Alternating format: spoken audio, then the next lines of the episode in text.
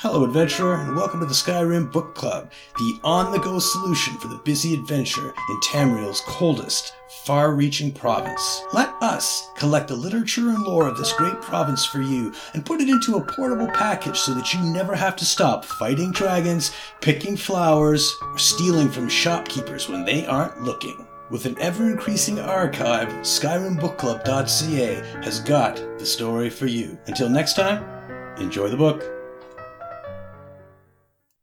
No Fuss, No Rush by Old Sculler, a seasoned pickpocket's advice to novice thieves. Or hard earned tips from Old Sculler.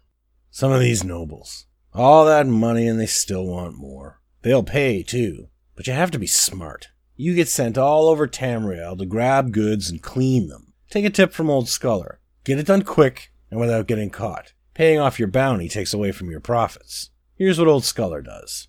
Find the right targets.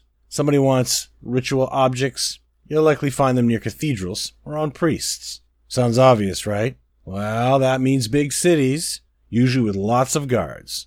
Pick your targets carefully. Make sure the temple isn't big enough to have its own guards, or if it does, that they aren't staring everywhere at once. If you do get a bounty on you, don't be in such a rush. Find something outside the city to do before you try finishing the contract. Old Sculler once made some extra gold helping a village with their bandit problem. Nobody there cared about a bounty. By the time that job was done, the guards had lost interest. An old sculler turned in her clean goods, sweet as you please.